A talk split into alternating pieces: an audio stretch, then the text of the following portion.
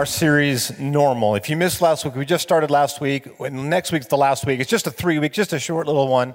And uh, before we get into this week's uh, lesson, I, I, really want to just touch base on a couple things. One, we have um, no Thursday night service in two weeks because we figure you're all going to be in a food coma anyway, right? It's Thanksgiving Day. Spend that time with your family.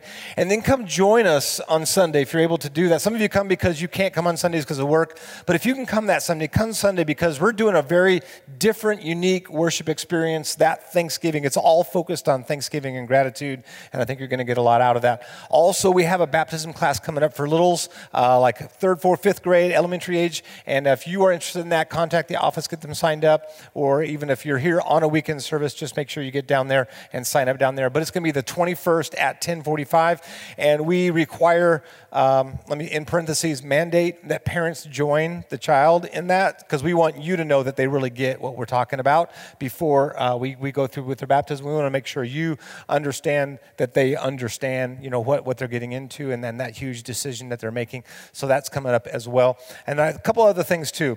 Um, we have a, a pop up market coming up in December, December 4th.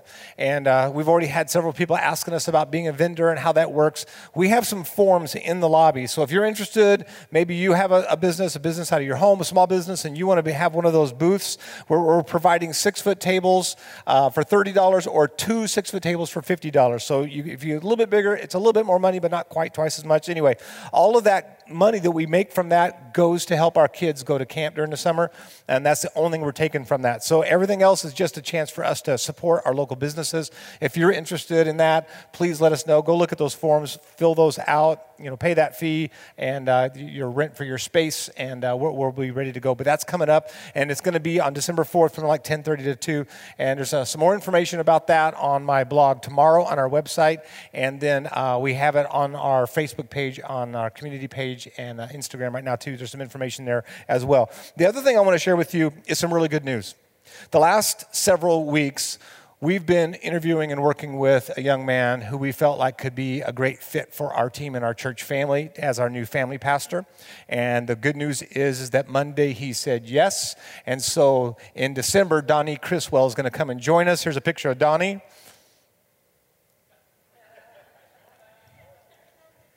There's no picture? He was there earlier. I wonder what happened. Oh, well, it's all right just trust that he's, he's a really nice person.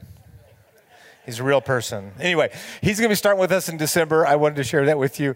Are there pictures on the other ones that I have pictures for? Just kind of scan through the list. Excuse us for just a minute.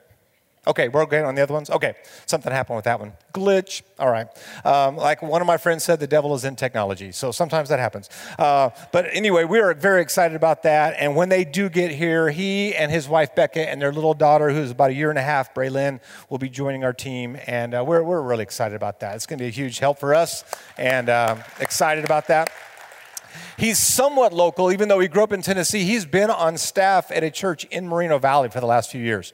And he's been their youth pastor. He's going to move into our family pastor role. And we're really, really excited about that. So, anyway, that's coming up. And we, we are, we are yeah, excited about that. So anyway, our series normal. If in case you're new to community, every November we take a few weeks and we talk about financial stuff. And so in order to kind of start this week off, I need a volunteer who is not going to leave during the service. Does anybody want to help me out? I just need a volunteer to run up here. I need, I need your help for one thing, and that's all you have to do. You don't even have to talk if you don't want to, okay? Any, any volunteers? Anyone? Okay, come on up. All the way up here. All the way up here. There's stairs over on that side. Okay. What I'm going to do is I'm going to have you hold some money for me throughout the whole service. That's why I want to make sure you weren't going to leave. Oh, okay, so it's a $100 bill. That's mine. That's not the church. That's mine. And so you can just hold it. I don't, I don't want you to lay it down. I don't want you to give it to him. I want you to hold that for the whole service, okay? okay. Thank you. Go sit down. All right, awesome. All right, so We will come back to this in a little bit, all right? I'm going to just give you a heads up there. We're going to come back to that idea. But here's what I want to do I want to get you caught up in case you missed last week. And even if you were here, I know a lot happens. And just to kind of remind us where we started, here's what we said in week one like, who really wants normal, right? Like, who really wants normal? Normal is not always a good thing. Normal is sometimes not a bad thing, but normal sometimes is not a really good thing. And financially, it's not a good thing at all. And so we talked about some of the problems that the normal person in America faces with stress and debt and anxiety, all that when it comes to financial matters. But we said we're going to move from these normal attitudes to some new attitudes. And so, real quickly, here's what we said last week. New attitude number one I am not an owner, but a manager of God's money. Okay, so we said when you look at your bank account on your app, or you like you're totally old school and you get it in the mail, you look at your bank statement, just, just be reminded that that's God's. I'm just the manager, okay? New attitude number two I'm responsible to advance the owner's goals, not my own. Look, let me just stop here for a second. If you have a financial advisor, let's say you go to somebody and say, hey, look, I, I plan on retiring in 300 years. You know, how do I get to where, you know, what are my goals? If you have a financial advisor that helps you with that, so when you go and visit them, like maybe once a year, you have like an appointment. You come in, and just hey, where are we at? How are we doing? What everything? And he says, by the way, I was able to use some of the money you invested, and my wife and I went on a cruise to Alaska. We had so much fun. How much longer would he be your financial advisor, right? Okay, so it's not mine. I'm actually, it's, it's if it's God's, he's the owner. I'm going to take my cue from him. New attitude number three, we said this I demonstrate who the owner is by honoring the owner first. So these are some of the things we talked about last week. And, and not a verse we used last week, but I want to give you another verse that says and kind of sums up what we talked about. This is out of First Chronicles. Listen to this. Everything, everybody say everything. One more time everything in the heavens and on earth is yours, O Lord, and this is your kingdom. We adore you as the one who is over all things. Like we, we looked at some other verses that said, you know, God owns everything. It's, it's all belonging to him. He is the owner. Well, today I want to look at a story in the Bible that I'm, I'm aware of the story, but I've honestly never thought about it this way, and I've definitely never taught about it before. And it's the story of the triumphal entry, which I've, I've mentioned, I've talked about, I've taught about that. But this time, we're going to look at the owner of the donkey that Jesus used. I've never thought about this before. And I was watching a friend of mine who was teaching on these things, and he used this story, and I'm like, I've, I've never considered this. I've never thought about this. And so I want to share with you some thoughts that I got from his message and some other things I was working on this week. Um, uh, let's go to Matthew chapter 21. That's where we're going to kind of be for the bulk of this story. If you want to follow along in your own Bible, Matthew 21, and we'll have it on the screen here as well. Uh, but in this story, it's the story of the triumphal entry. But I want you to watch for the guy who owns the donkeys. It's a very small part, but he's in here. All right, here we go. From Matthew chapter 21. As they approached Jerusalem and came to Bethphage on the Mount of Olives, Jesus sent two disciples, saying to them, check this out, Go to the village ahead of you, and at once you will find a donkey tied there with her colt by her. Untie them and bring them to me. Okay, we're going to just stop there for a second. The first thing Jesus does, he just says, well, by the way, you're going to go into town. There's going to be a couple donkeys there. Just take them. Now, he's not talking about stealing anybody's stuff, by the way. You're going to find out later that apparently God had already been moving in, in the owner's heart to like say, it, it's okay. Like, you know, we, we really want you to do this. But, but here's the funny thing. As I read this story, I'm thinking this. Aren't we kind of afraid that God's going to ask us for something big? Like, here comes that financial series. He's going to ask us for a whole bunch of, like, all of our money. What, what's going to And in this story, all Jesus is asking for is just to borrow a couple donkeys. Just think about that for a minute. Don't, don't let that pass you by. Okay, let's go on to verse 3. He says, If anyone says anything to you, say that the Lord needs them, and he will send them right away. So apparently, this guy is like already in tune with the plan. We don't know anything else about that. This took place to fulfill what was spoken through the prophet Say to daughter Zion, See, your king comes to you, gentle and riding on a donkey, and on a colt, the foal of a donkey. By the way, that's, that's a prophecy from 500 years before Jesus shows up. Right? Let's keep reading. Verse 6. The disciples went and did just as Jesus instructed them. They brought the donkey and the colt and placed their cloaks on them for Jesus to sit on. A very large crowd spread their cloaks on the road, while others cut branches from the trees and spread them on the road. The crowds that were went ahead of him and those that followed shouted, Hosanna to the Son of David. Blessed is he who comes in the name of the Lord. Hosanna in the highest heaven. When Jesus entered Jerusalem, I love this. Got to get this. The whole city was stirred. Okay, I want you to remember that phrase. When Jesus enters, he's coming in on these donkeys. They got the cloaks there. The people are putting, you know, the palm branches down. The whole, the whole city was stirred and asked, "Who is this?" The crowds answered, "This is Jesus, the prophet from Nazareth in Galilee." Here's what we're going to do. I, I want us to look at how absurd, from our thinking, God's ways are sometimes. The way God operates, we're like, Really? Why? That, that's just crazy. It's, it's crazy. You think about it. It's crazy because God does some crazy things and it's, and it's absurd. Check this out. Number one, it's absurd that God asks us for anything. You ever thought about that? Like, why does God ask me to participate? Why does God ask me to share some of my money? Why does God ask me to give some of my time? Like, does God really need that? Like, couldn't God have just said, couldn't Jesus in this moment have just said, you know what, I'm going to make my own donkey? Poof! And by the way, guys, check this out. I made him sound just like Eddie Murphy. You know, it's like Jesus could have just made his own donkey. Why, why did he need to have somebody else like borrow their donkey? Why, why is that? It's absurd to think that he would ask us for anything, right? Think about it. Jesus asked to borrow something he created. He asked to borrow something he created. Evidently, God had already placed it on the heart of this person to let the donkeys go so that so that so that he could do what was was prophesied 500 years earlier and, and i just think it's kind of a side note it's like god is up to stuff that we don't see like he sends the disciples he says just go and just take them and if somebody asks and it's going to be okay it's like I've already kind of like communicated with them, like God had either placed on his heart. Maybe Jesus had already had a conversation they didn't know about, but they just go and untie. And the guy goes, What are you doing? He goes, The Lord needs him. Okay. Like God is up to stuff that we don't always see. We don't understand like how he works sometimes, but that's what he's doing. And listen to me, God can do stuff without us. But here's the amazing thing. He chooses to do stuff with us. He wants to do stuff through us. Like he invites us into the process so we can do it together. Think about it. Your time, my time, your talents, my talents. Like God says, I know I don't need these things, but I want you to come with me. Let's do this together. It's, it's absurd that God would ask us for anything when you think about it. What if, what if we all said, God, if you want my donkey, I'm all in. Like, if you, whatever I got, it's like, what if we all said that? What if we all had that kind of receptivity to God's leading in our life? I'm going to give you a, a side story for just a moment. It happens in, in 1 Kings, and Elijah actually is talking to a widow in this particular point. And what's, what's amazing is this, this story is retold by Jesus later.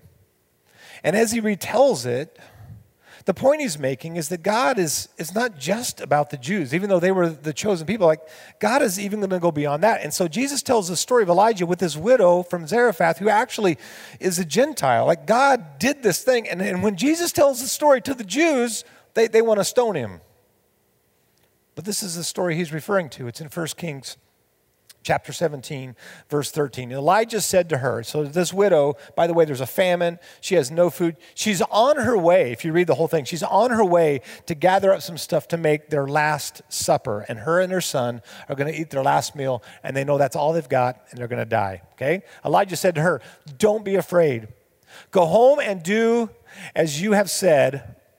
What does that say right there? Nice and loud.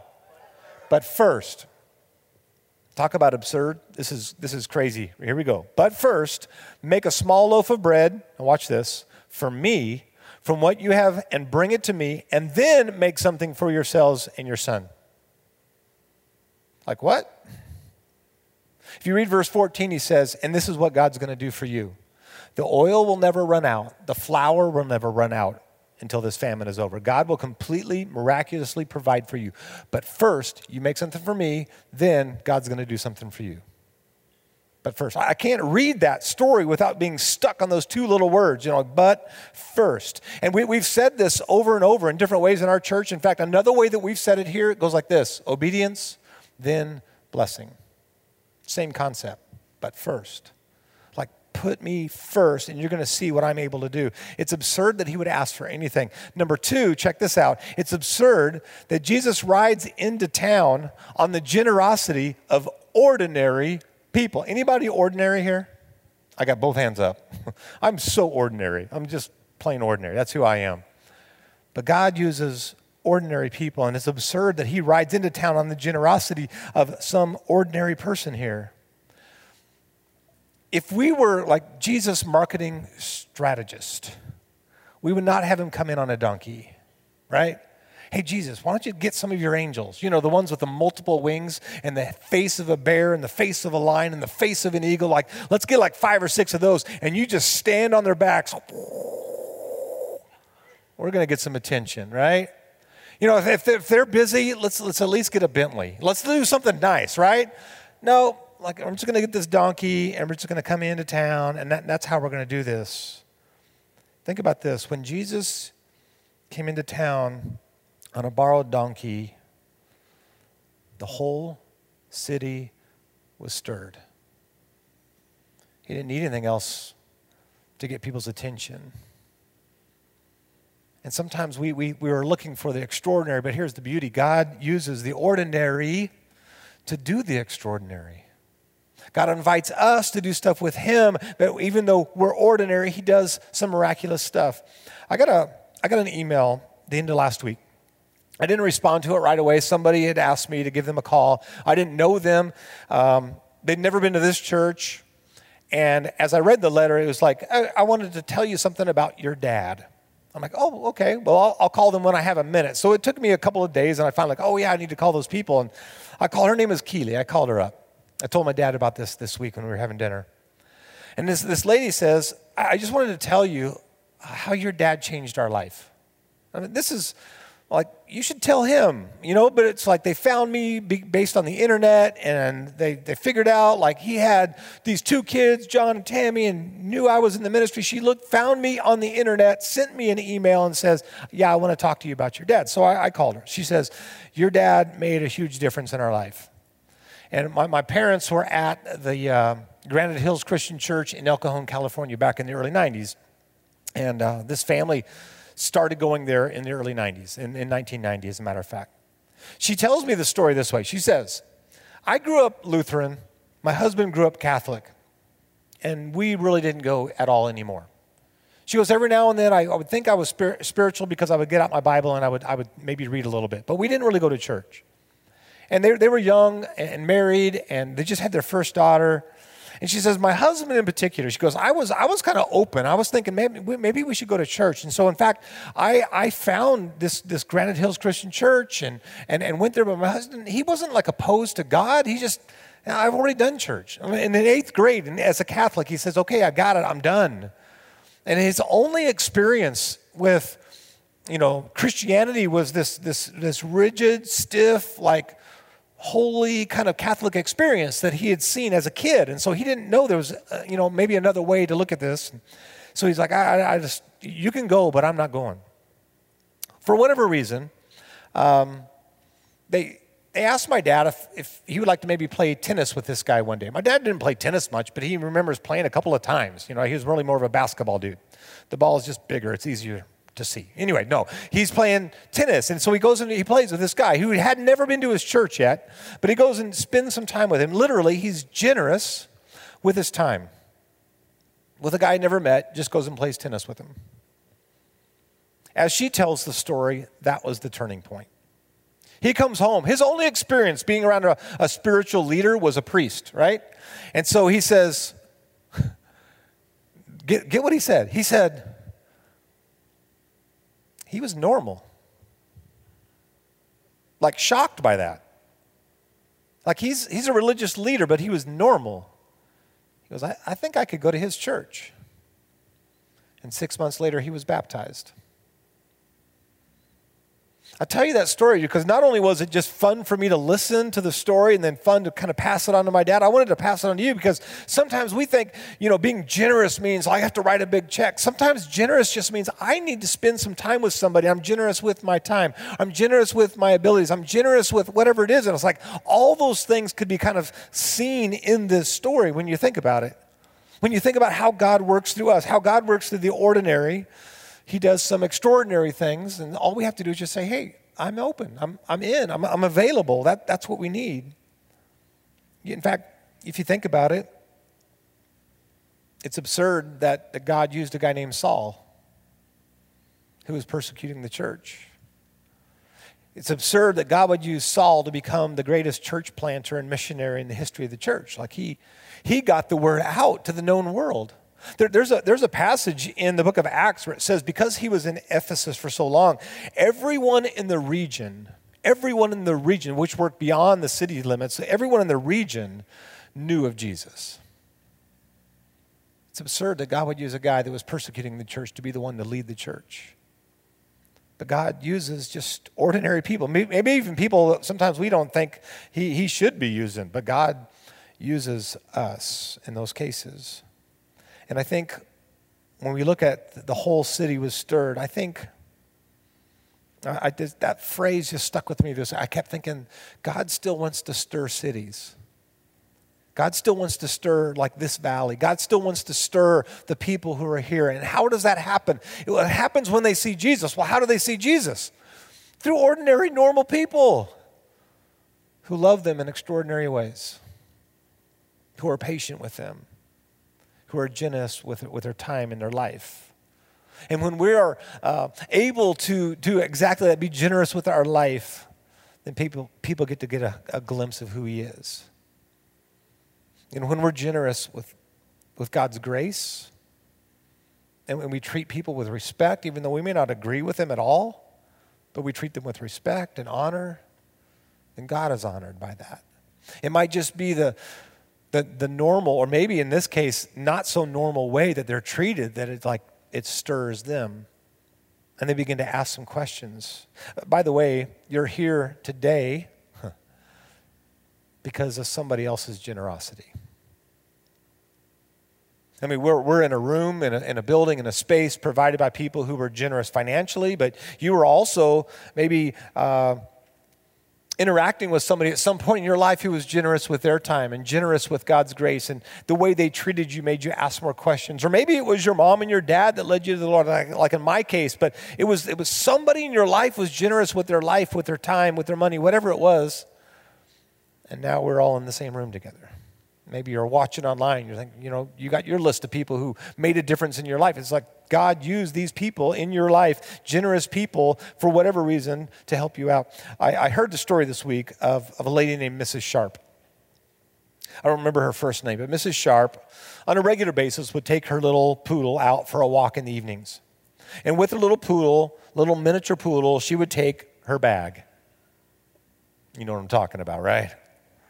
I heard one time, like, if, if, if aliens ever came to, you know, the world and they're watching, trying to figure everything out, and they would see somebody walking behind the dog and then picking up all the remains, they would figure the dog's the one who's in charge, right? So, but anyway, this, this little lady, Mrs. Sharp, she's an older lady. She's got her little miniature poodle. She's got her bag for when the dog does its business in somebody else's yard.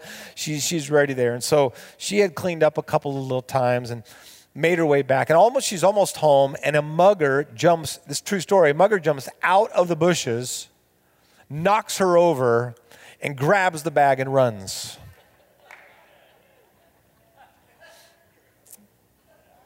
With his victorious bag in hand, right?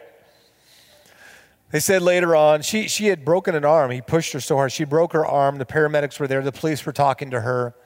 And she said, I only wish I could have given him more. now that's the spirit of generosity, right? That's a pretty good sense of humor, too, right there. I just wish I could have given him more. It's number three, it's absurd. Check this out. It's absurd that our generosity writes us into the story of God. I recently heard someone say this God has a great story. Discover your page.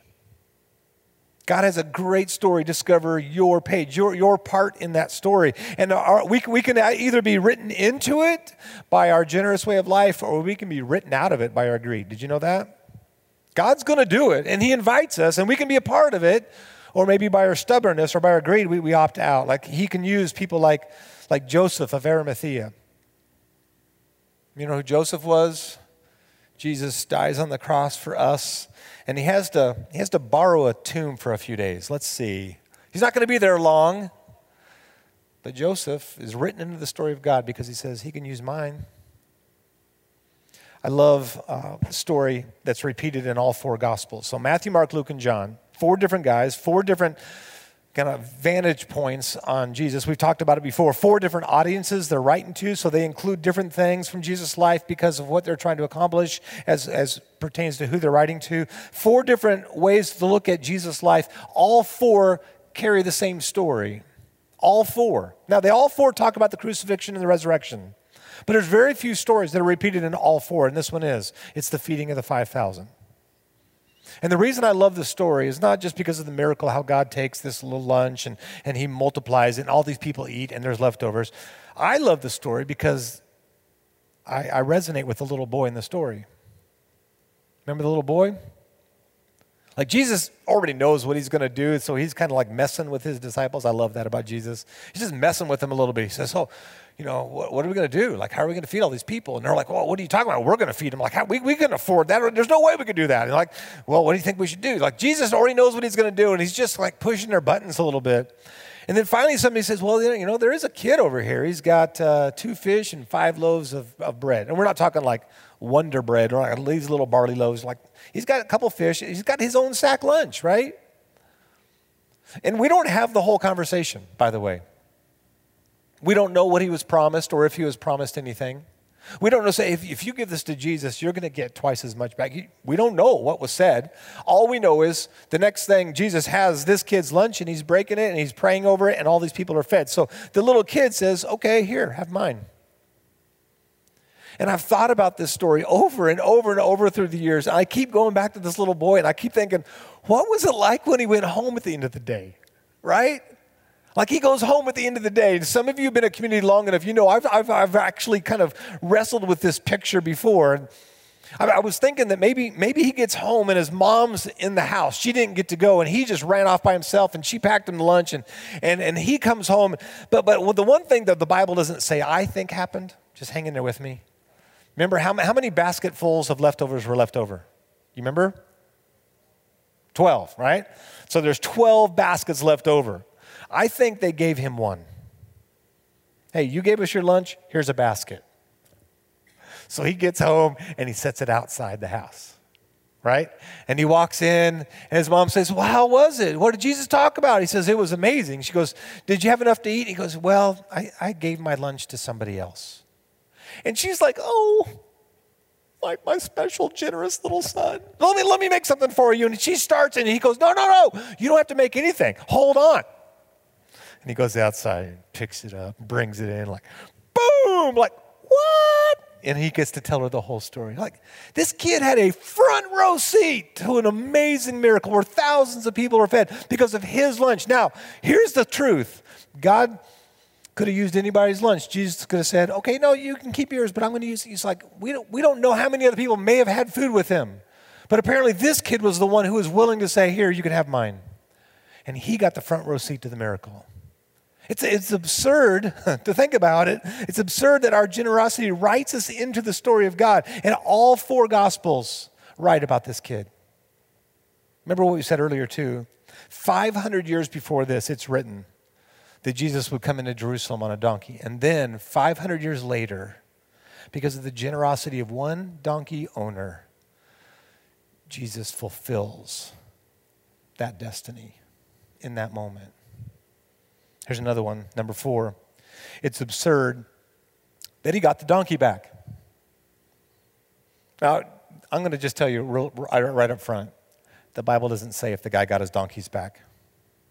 I just know how God operates.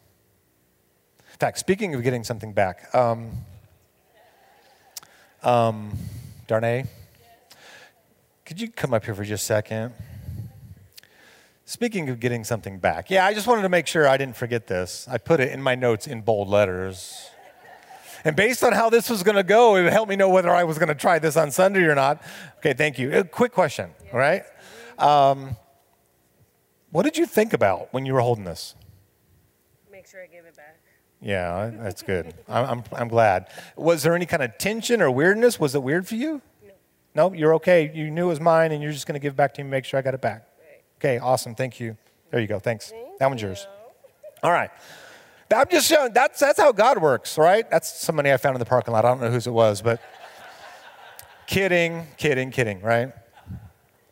Somebody walked in. We had a pastor's meeting this morning here, and somebody walked in and found a $20 bill out in the parking lot. And I was just like, no, it wasn't mine. So they got 20 bucks, so I was, I was happy for them, right? Here- Here's, let's, let's go back to our donkey owner for just a minute. Like I said, I, I believe he got his donkeys back. And the reason I believe that is because I know how God works. Let, let me give you some examples of this. All right, 2 Corinthians chapter 9. Just listen. He's talking about financial generosity. That's what he's talking about. He says, Now he who supplies seed to the sower, that's God supplying us when we're generous. Now he who supplies seed to the sower and bread for food will also supply and increase your store of seed and will, check this out, enlarge the harvest of your righteousness. You'll be enriched in every way so that, look at this, so that you can be generous on every occasion. He's saying, let's just stop here for a second. He's just saying, when you're generous, he's going to resupply that so you can be generous again. He's like, why would I turn off that faucet? I'm going to continue to supply. Okay, let's keep going. He says, and through us, your gener- generosity will result in thanksgiving to God.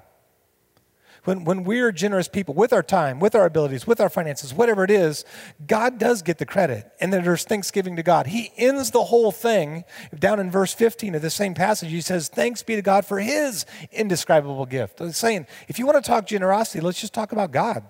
He's the one that models this for us, right? But he always gives back. That's what he does, right? Here's another one. This is out of Luke. He says, Give, and it'll be given to you. A good measure, pressed down, shaken together, and running over will be poured into your lap. For with the measure you use, it will be measured to you.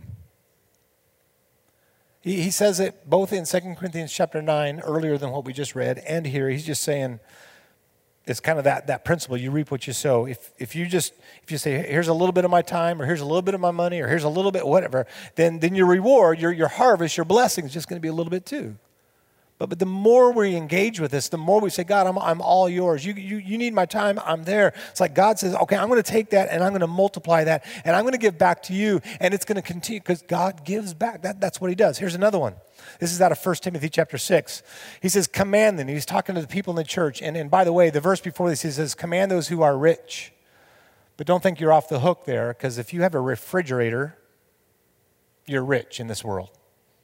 More than half the people in the world don't have a refrigerator. They're not that lucky, right? Command them to do good, to be rich in good deeds, and to be generous and willing to share. In this way, in what way? By being generous and willing to share. They will lay up for tre- they will lay up treasures for themselves as a firm foundation for the coming age, so that they may take hold of the life that is truly life. He, actually says there's a couple things here. One is when we're generous, we, we do something that's going to prepare us and help us in eternity, but we're also going to experience life now better than we ever could have before. That's what he says. It's absurd that God would just invite us to, to experience these kinds of things, but he does. It's absurd that this guy got his donkey back, but that's what, that's what God does. Now, if you're a guest with us right now, let me just say this is not for you. Let me talk, talk to those of you who say community is my home. Community is my home. Most of you at our church have already figured out, you know where the offering boxes are out there if you give by check. Most of us give online through a, an app called PushPay, or we have uh, through our bank called AutoPay, or whatever. It's like we, we've figured out how to do those things. If you ever have questions about those things, you can always ask. But I'm just going to say, when we put God first in our financial matters, God, just by example, He, he always shows us He's going to resupply and give back so that we can do it again. Now, I'm not saying what I've heard on television, on the comedy channel. I mean, the religious station, whatever it's called. I heard a guy one time say, if you will give us $1,000, God will bring you a brand new Cadillac, right? It's like that kind of stuff just rubs me the wrong way. It bothers me on so many levels, right? So when He resupplies, He resupplies in all different kinds of ways so that we can continue to be generous, so that we can continue to make a difference, so that we can continue to understand that people's lives, eternal lives, are like on the line. And we want to be a partner with Him, letting Him work through us and all of that. And because, I love this, because people at community have been doing this for years. Since we've been in this space right here for 17 years, we've been in this building for 17 years. Since we've been in this building, We've seen 1,735 people baptized in this space. That's because of your generosity. Yeah.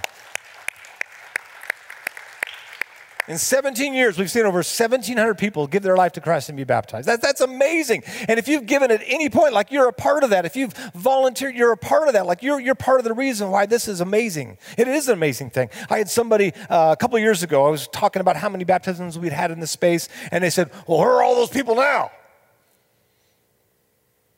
really, really pleasant, pleasant conversation. I said, let me tell you where they are. Some of them, like the parable of the sower, some of them didn't have the roots and they kind of went away. Some people got caught up in the words of the world. But I, I'm going to tell you, like, in the last few years, a lot of these people have actually moved to different places in the country. We, we counted last year until we lost count. We had counted over 40 families who had left starting in August of last year until we got to the summer of this year. Over 40 families had left. We were finding out because of COVID and not everybody being in person, some people being engaged online. We were finding out people had moved. We didn't even know they were moving. They just said, Hey, we're so glad you're still doing this online. We live in Washington State now. You moved? We didn't know. Bless you. Be generous with the blessing because it's going to come back, right? But here is the truth. And I know Idaho and Arizona and Texas are the big ones. But with the exception of Alaska and Hawaii, I don't know of anybody who's moved there. With the exception of that, you, you name me a state, I'll tell you, we got people from community there now. And here's the truth we, we have been blessing the United States of America. Happy Veterans Day right? It's like we have been blessing the country with people from our church who are all over the place now. And, and I've talked to some of them who are already plugged in, already serving in other churches. That's like, I, I, don't, I don't know where they're all going to go and what's going to happen, but I just know we've been a part of a lot of them starting their relationship with God. Over 1,700 people in the last 17 years. That, that's a pretty amazing thing that God has been able to do right here. Uh, let me tell you something I truly believe. I, I believe, though, as much as I like to look back and see what we've done, I believe our greatest days of impact are ahead. I really do. And I think with with the weirdness of what our country and our world has experienced in the last 20 years, a couple of things that we know for sure. Hmm. I'm not going to get into the politics and the polarization. I'm saying a couple things we know for sure. People are desperate and hungry for human connection. We were wired that way by God. And who better creates community than the church? I think our best days are ahead. People are going to figure out that going to football games is fun with 100,000 people, but it doesn't really, really feel, uh, fill that, that void of, of community and belonging that we all really need. People are going to go to concerts, and it's great and it's fun, but it doesn't really do the same thing that the church is able to do. And I think in the future, we're going to see more and more people, and it may look different, it may feel different, but I think, I think our best days of impact are ahead of us. I'm not even sure what that all looks like. But I know that if community is going to be a place where people are like generous with their lives, then God is going to be able to work through us to make an impact in this community. I heard something this week by Ray Johnston, who's a pastor up in the uh, Sacramento area, and he said this Nothing great happens through you until it happens in you. Let me say it again. Nothing great happens through you until it happens in you. And so here's how I want to close, and here's our prayer. I, I, want, I want our prayer to be simply this God, have your way in me. And, and the moment I really am genuine about that, then God's going to have his way through me. But I, but I need to let him in. It, it could be you say, Yeah, I, I already accepted Jesus as my Lord. But but I've reserved lordship of this department of my life. I've, I've reserved, I get to call the shots in this area. I, I get to do that, whatever it is. Like, okay, I, I, I want to, I'm to give you my life. I, I don't want to go to hell someday. I want to be forgiven. But I'm not sure I'm completely surrendered. And so maybe our prayer is just, God, have your way in me so that you can have your way through me. Okay, let's pray. Let's, let's close our eyes. Father, we do come to you right now.